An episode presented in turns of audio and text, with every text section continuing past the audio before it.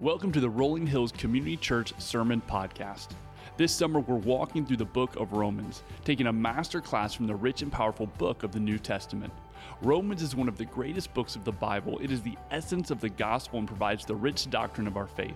Romans was written by the Apostle Paul to the church in Rome, and God has used it to change the hearts of men and ultimately the world. In Romans, we see the impact of our sin, which reveals our deep need for God, and then the importance of living out our faith in Jesus today. Whether a lifelong student of the Bible to a first time believer, this is a masterclass for everyone. Let's listen in.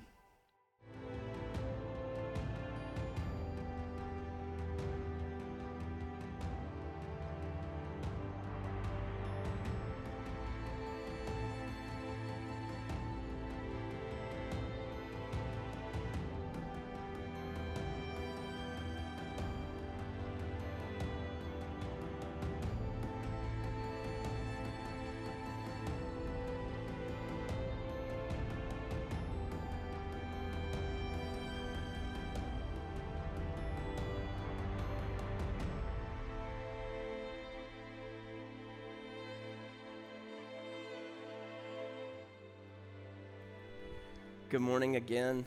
I'm really glad that you're here today and glad that we're getting to dive into this chapter together. Um, a little bit about me this past week. I spent the last eight days in Brazil in the Amazon jungle working with our pastors through our ministry partner, Justice and Mercy International, last week.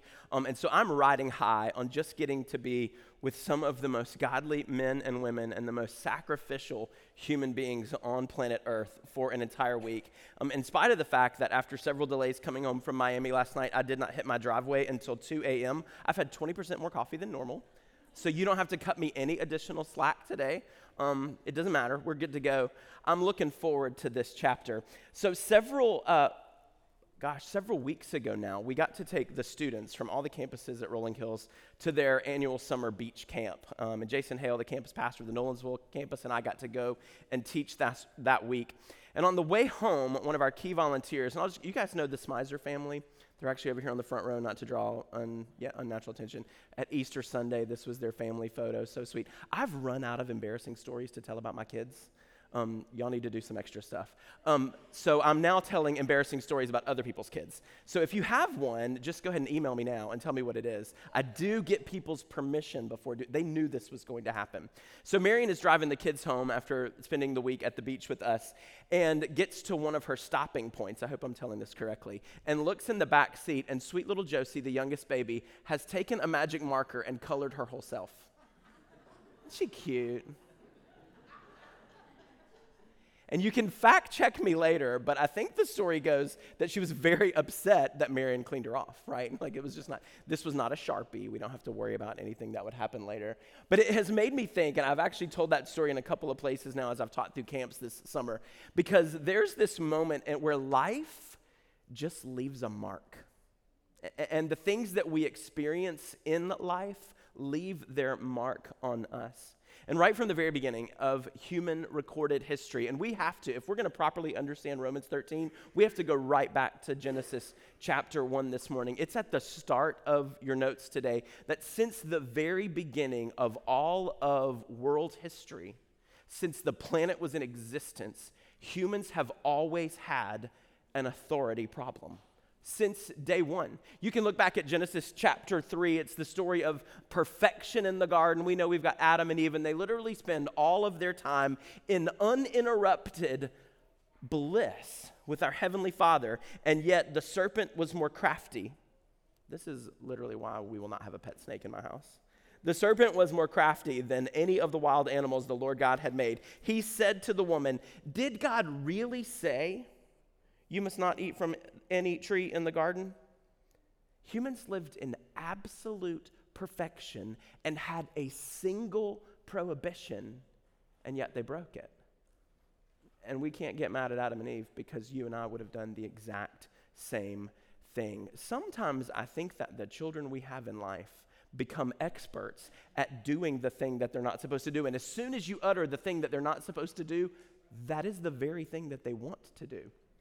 And we can't just blame it on the kids Because as soon as I hear that there's something I'm not supposed to do, I'm looking for a loophole to get myself to be able to do it. It's the human condition. And we didn't make it two chapters past that before the wickedness of the earth had increased so much that God had to send a flood and basically start over with humans. You know the Noah story. It's a story that we tell to children, which is so weird because it's like, oh, Noah, here's the ark, and he built a big boat, and God gave us a rainbow, and all the animals got to. Everybody else drowned. We like leave that story out altogether. Like, we don't tell all the kids, like, it's in their nurseries, and it's so cute to watch the giraffes and the elephants march two by two onto the ark. Everybody else drowned. Terrible story that we give to children. Who knows? And then we don't make it four chapters after that before the wickedness of the earth had increased so much again that we're in Genesis chapter 11. It's the story of the Tower of Babel. And I always kind of heard this story as a kid, and I thought it was interpreted in a different manner because it's, I always thought, oh, if they're trying to build a tower up to heaven, it's just because they want to reach God. No, because scripture says that they said, Come, let us build for ourselves a city with a tower that reaches to the heavens, not so that we can reach God, but so that we can make a name for ourselves. And I'm looking at us, America, because I can't think of a better description uh, of not only us corporately and us nationally, but also us individually. Everybody wants to be an influencer, but nobody ever really wants to be influenced. And we want to choose who those influences are. Isaiah 47:10 is giving a description of the Babylonian mantra. It, it's in, as a precursor to what's going to happen when the Babylonian army came in and laid siege to the city of God's people, tore down the temple. Nebuchadnezzar carted off the boys to live. And we got the book of Daniel to give us all of the information on that. But it says, You have trusted in your wickedness. We've trusted in ourselves. And you've said, Nobody sees me. I can do what I want. your wisdom and knowledge mislead you when they say, when you say to yourself, I am and there is none besides me. We stop trusting the experts when we think that we are the experts. There are some people that went out there and got a PhD in biology, and some people went out and got a PhD in Google.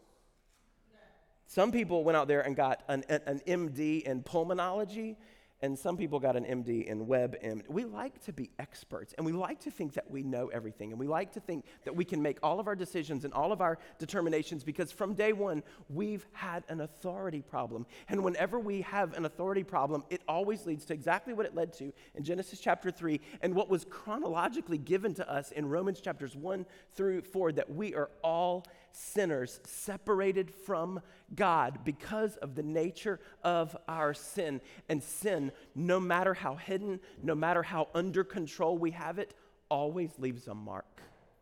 Sin always leaves a mark in our lives. Now we get to Romans chapter 13, and I'll just go ahead and tell you um, that it's the chapter about submitting.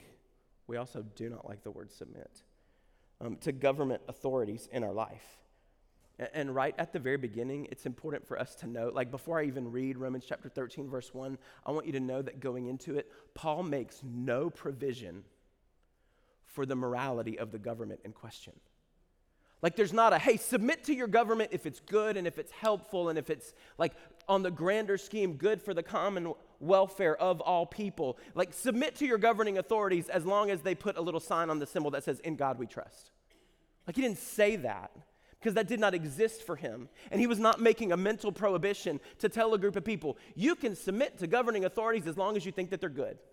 As long as you think the things that they do and the things that they enact and the, the policies that they create somehow go in line with what it says in the books of Ecclesiastes or Proverbs. He says, No, submit. Paul makes no provision for the morality of the government in question, and we ought to do a deep dive to figure out what government he was living under for his entire lifetime when he wrote these words. It was the Roman government. And on one hand, you have this ancient wonder of the world. Like the, the Roman government gave us a system of education, intellectualism, transportation, justice, commerce, trade, and even policy that we use as a model for many of the world systems that we live in today. It was a city population that historically was given around 700,000 to about a million people right in the city of Rome. It was a major metropolitan area, and that didn't even count all the peoples that had been conquered and who were enslaved who were not giving citizenship status. In terms of corruption, the wealth of the Roman economy was not based on productive industry, it wasn't based on legitimate trade, although they did both. It was based on plunder and the extortion and the conquest of people. Nothing is more noteworthy about the Roman Empire than their obsession with all things entertainment. And if you know that about the Roman government, you ought to think that, oh, that's kind of the world that we live in today. The obsession with everything that is entertainment and really the impurities that go along with it. Their entertainment was not like Netflix or ESPN, it was chariot races where people died, prisoners and religiously persecuted being eaten for sport by wild animals, and then gladiators fighting to the death with hundreds of thousands of people in the stands screaming and chanting and wanting more, wanting more blood, wanting more death, wanting more disastrous, life altering sport. And then you get the emperors. Starting with Caesar Augustus from the time that Jesus was born. That name Augustus that he took on as the new Caesar in town literally means worthy, majestic. So the name of Caesar, Augustus, worthy, majestic, they were worshiped as gods. And so, in that context, a group of people were born who would only give that praise, only give that honor, only give that worthwhile designation to Je- we just sang it. Jesus, worthy is your name. Imagine that context. And yet Paul writes these words Tiberius, when Herod Antipas killed John the Baptist, he named a new city after Emperor Tiberius. Caligula was on a crazy reign of terror. Um, he had mandatory orgies. Nobody asked me what that word means at the end of this. I'm not going to tell you. Claudius expelled all the Jews from Rome because of the Christian conflict. And the Christian conflict in question was what we've been reading about in the book of Romans the idea of Jewish Christians and Gentile Christians not getting along and not knowing exactly how they were supposed to follow this new way. And then you got Nero, and he's mentally unstable and enacts all of this crazy persecution, burns the city, ba- blames the Jews and the Christians, and then enacts a massive Christian execution as part of it. The damage that the emperors did goes on and on and on. They're in a desperate, difficult situation. The nature of worship in Rome was nature worship, ancestor worship, and emperor worship. Foreign religions were sometimes tolerated, but sometimes patronized, unless they were thought to be politically dangerous. And you want to talk about politically dangerous? Give us a group of people who want to bow to their God and their God only. Give us a group of people who want to proclaim the name of Jesus and not worship the name of Caesar. The entire Roman Empire left an incredible mark on Jews and eventually the early church of Christians. But you want to talk about a group of people who changed the world? The Roman Empire may have left its mark on Christians, but then Christians, you watch, they left their mark on the Roman Empire. That's the context that Paul's writing these words, and that's the context that we're supposed to hear and receive these words. So we get to Romans chapter 13, verse 1, and it says, Everyone must submit himself to the governing authorities. But wait, wait, wait a minute, wait a minute. What is this in relation to? If we go back to the end of verse 12 and realizing that this was a letter that you didn't stop and start, when Phoebe was standing in front of the church, she didn't read out Romans chapter 12 and say, And if you come back next week, same bat time, same bat channel, I'll read to you Romans chapter 13. The chapters and the designations weren't there. If you read it from start to finish, you get a fuller picture of what the apostle was trying to say and what the deacon in the life of the church was conveying to people. If you go to the end of chapter 12, it literally concludes with this Do not be overcome by evil but overcome evil with good. Okay, hold on. If, if, the sentence that we read before was, do not be overcome by evil, but overcome evil with good, and then the very next words are, everyone must submit himself to the governing authorities, for there is no authority except that which God has established. The authorities that exist have been established by God. That's the context in which these words were written. My task this week at the pastors' conference in Brazil, Amazon pastors coming, some of them days by canoe to get to the conference center to, to be taught and equipped to take the word of God in a fresh way back to the communities and the villages and the remote areas where they serve. Indigenous tribes who were there before the Portuguese settlers got there. Mean, it's an amazing story to watch these pastors because they're not just the pastors, they're the social workers, they're the doctors, they're the teachers. I mean, they are the people that lead the communities that they live in, and they do it in such a sacrificial way. My task this week was to go and teach biblical hermeneutics to teach people how to take a passage of Scripture, unpack what that passage of Scripture means, look at it in its immediate surrounding context, take it to the whole section of Scripture that it's in, and then look at the entire book, look at the author, look at the audience, look at the genre of literature that it was, and then finally take it and compare it to the message that's in the entire Bible and see how that particular passage can be taken, understood, and then applied by a group of people who need the Word of God. That's what we do. When it says, don't be overcome by evil, but overcome evil with good, and then we go straight to the government, there's a reason for that. Let everyone be subject to the governing authorities, but wait a minute, they're evil. But we're going to be subject to them because God has established it. And the way that we're going to overcome evil with good is with a submission, with a subjugation.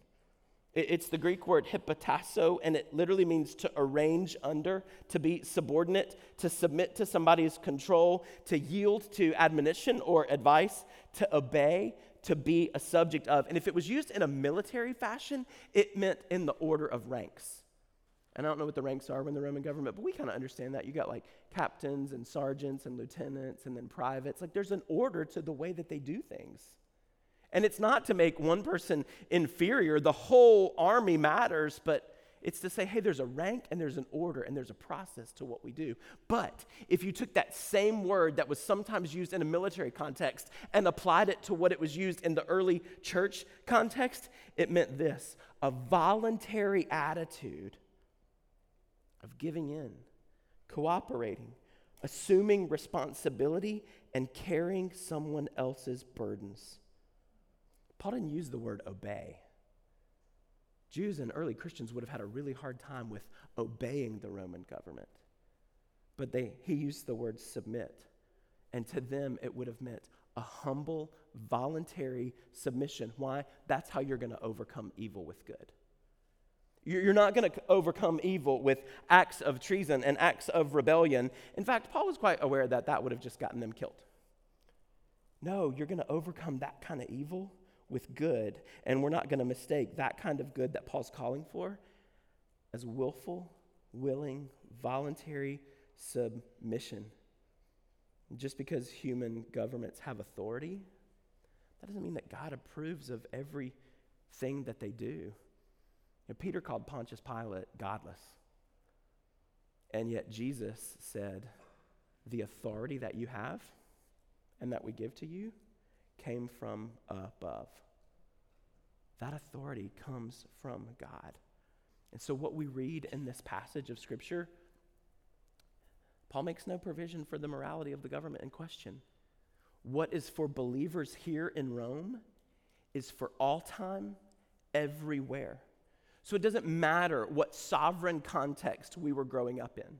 You and I, born and raised, many of us, I mean, some people weren't, but you got here at some point. Here we are living in a land that's supposed to be in God we trust, one nation under God. This word is not more for us than it is for believers in Iran. This word is not more for us. Oh yeah, we can we can do this because here we are living in a land of in God we trust. And as soon as our government goes too far away from what we think it means to in God we trust, we're ready to rebel and we're ready to refute and we're ready to complain and we're ready to criticize. We stop praying for our government officials and all we do is condemn our government officials. This word it's not more for us than it is for believers in Russia or China or any other place in the world where believers are persecuted and where Christianity has been outlawed. It's for all time, everywhere, believers.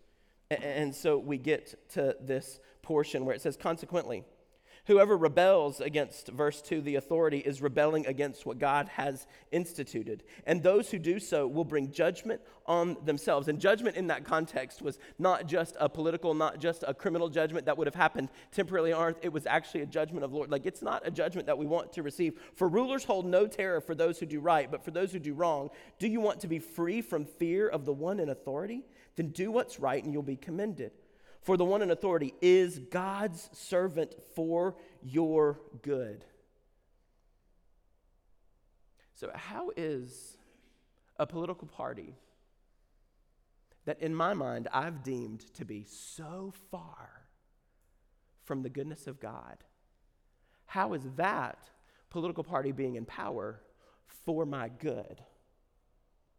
Well, we already read, and I don't have to take you back there to Romans 8, where it says that God works all things together for the good of those who love him and are called according to purpose. And we never read the words, oh, God does easy things for those who love him and are called according to his purpose. God always does Ten Commandment things for those who love him and are called according to his purpose. We know that even in the darkest, most dangerous, difficult situations that we've ever walked in, and let's be clear, we've not walked in much. We know that in all things, God works together for the good of those who love him and are called according to his purpose. So we can know that the one who's in authority over us, the, the party that might be controlling us, the system that is in leadership over us, the one that we're supposed to willingly submit to and subject to, is somehow God's servant for our good. But if you do wrong, be afraid, for rulers do not bear the sword for no reason. They are God's servants, agents of wrath. The ESV says avengers. I love that. Like, I immediately get a picture of like Captain America or Iron Man. Like, imagine just reading those. They are God's avengers. I love that. Agents of wrath to bring punishment on the wrongdoer. We comply to these words because it's a command and because we have a conscience. It's not just because of the consequences. It continues in verse 5 therefore, it's necessary to submit to authorities, not only because of the possible punishment, but also because of the matter of conscience.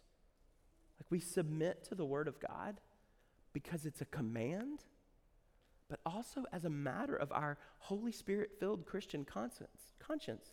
It's not just because of any consequences that we might receive. And then, almost as a sidebar, it goes into an explanation. This is also why you pay taxes. For the authorities are God's servant who give their full time to governing. Give to everyone what you owe them. And if you owe taxes, pay taxes. If revenue, then revenue. If respect, then respect. If honor, then honor. There's a reason why Paul linked revenue with respect.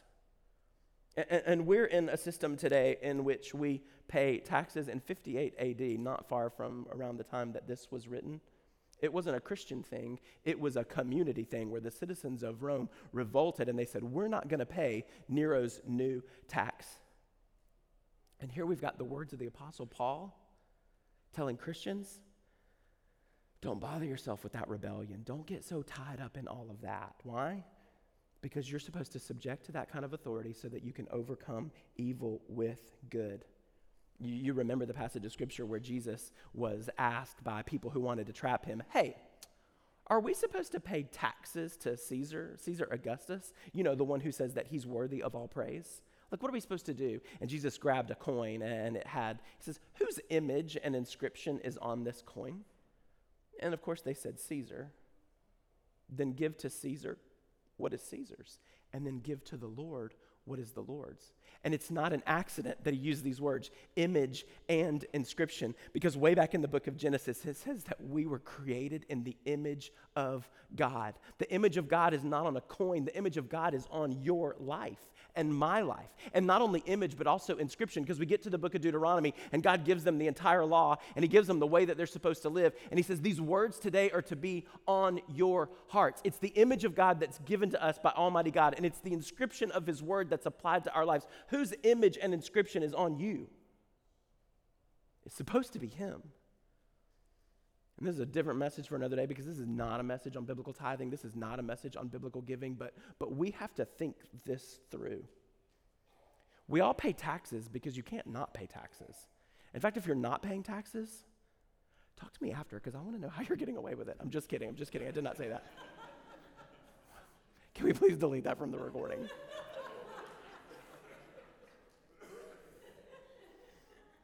like, we all pay taxes because we have to. But then we make tithing and charitable giving an option.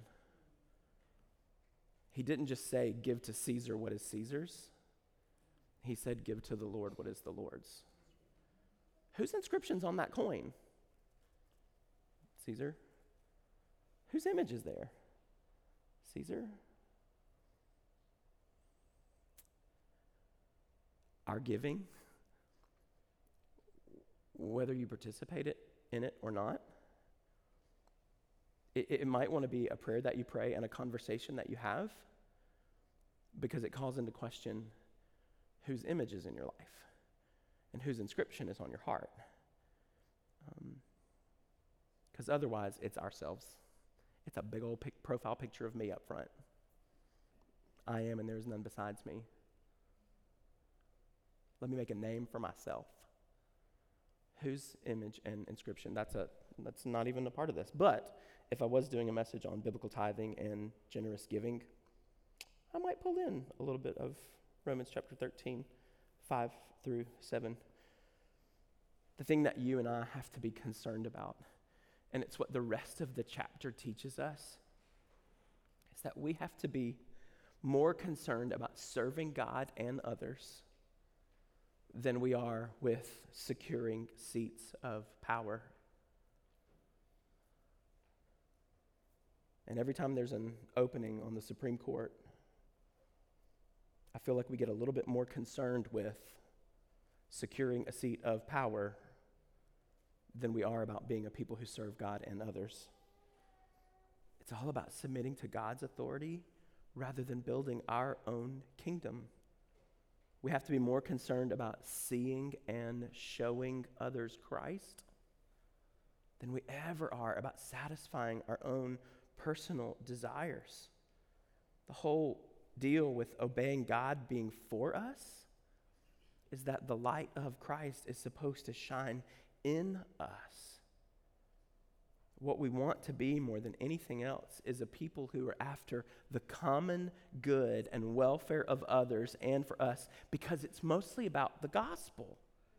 Like the common good for others and us, and mostly the gospel. Tim Keller wrote in the book Uncommon Ground Christians are able to exercise humility in public life, that humble submission to governing authorities, that humble submission not only to governing authorities, but any kind of authority that's present for us, regardless of whether or not we would do things the same way and whether or not we believe that the policies that are enacted are biblical in nature. We are able to exercise humility in the public life. Why?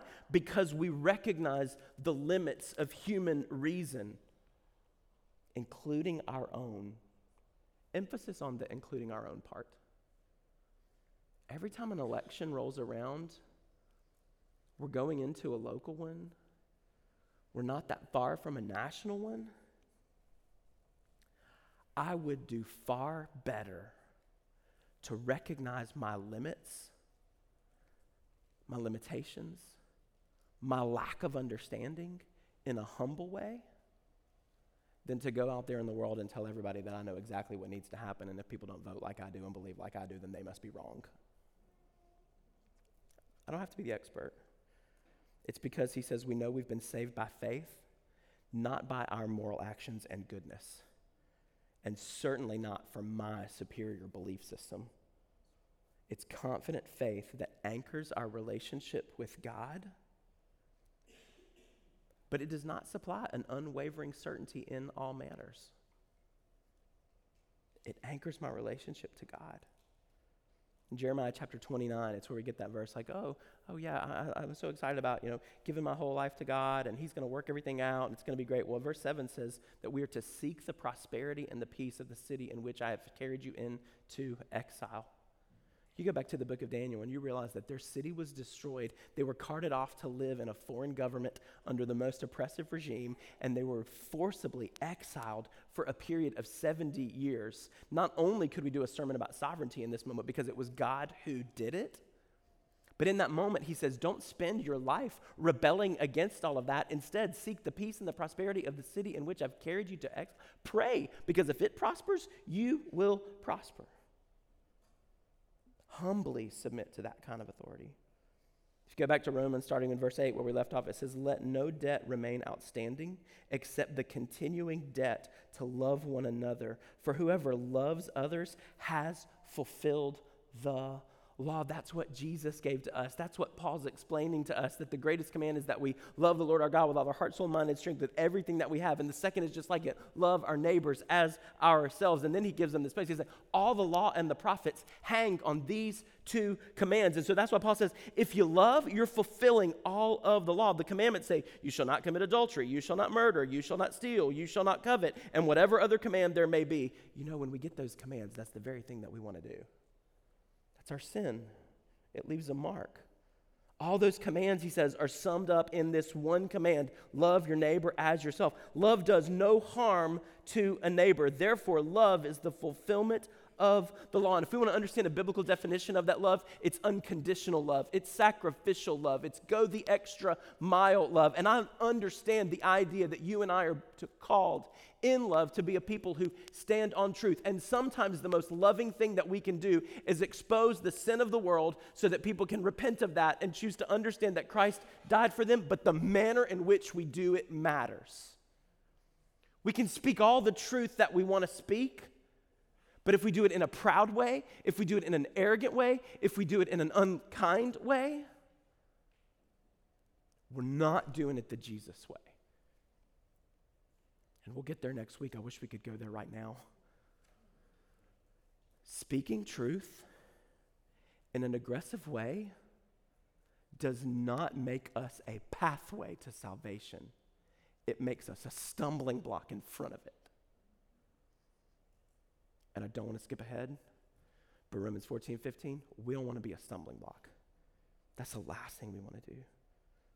Paul explained in Colossians chapter 3 what that love is as God's chosen people, holy. And because we've been loved by God, because we are holy and dearly loved, we're to clothe ourselves with what? Compassion, kindness, humility, gentleness, and patience. We're to bear with each other and forgive one another. If any of you has a grievance against someone, forgive as the Lord forgave you. And over all these virtues, put on love. It's like, it's like clothes in the morning, like put it on and wear it wherever you go. It binds them all together in perfect unity. There's this concept, there's this understanding that, that waking up comes before walking well. You got to wake up in the morning before you walk. Have you ever gotten out of bed and not been fully awake? What do you do? You step on things, you trip, you may fall down. Like it's it's really dangerous. You should not do that. You got to be fully awake before you determine that you're to walk. It says in verse 11, and do this. He's summing it up for us. Understanding the present time. We talked about the Roman government. We talked about the persecution of Christians. We talked about the conflict in the early church. He's writing a letter to a church in the very city that he would be executed. Like we understand what's going on in the context for Christians in this moment. He says, understanding the present time. He's like, I get where you're at. I understand what's going on. The hour has already come for you to wake up from your slumber.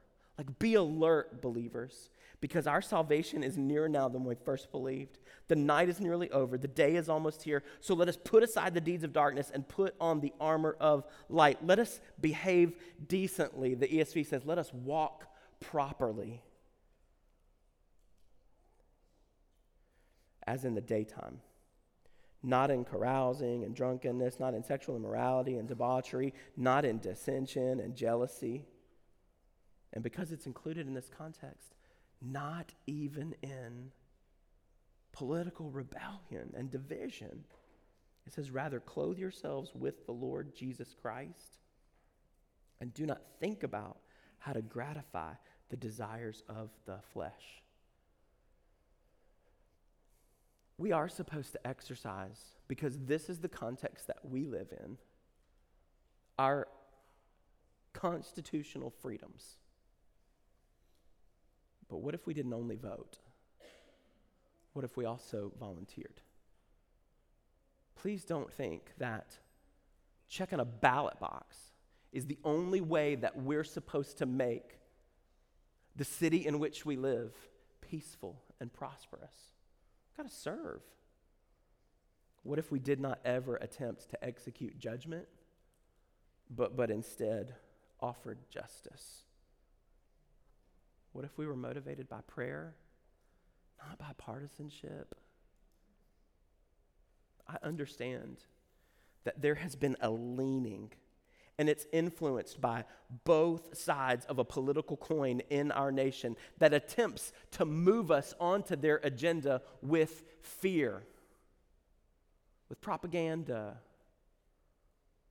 What if instead of getting so mixed up in all of that, we were motivated by prayer, not partisanship? What if we always spoke from a, a posture and a position of humility rather than our humor? Oh, we know better. Those people are so, I mean, both sides of the coin. This side only cares about their power.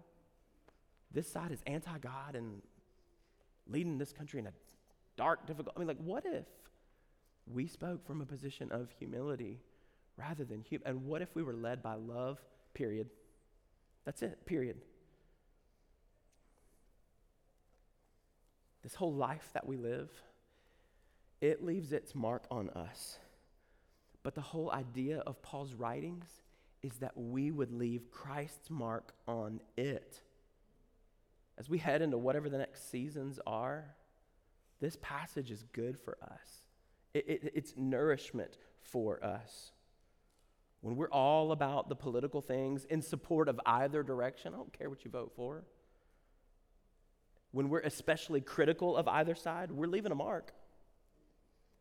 But it's not the right one. The, the mark that we're supposed to leave is the Christ mark.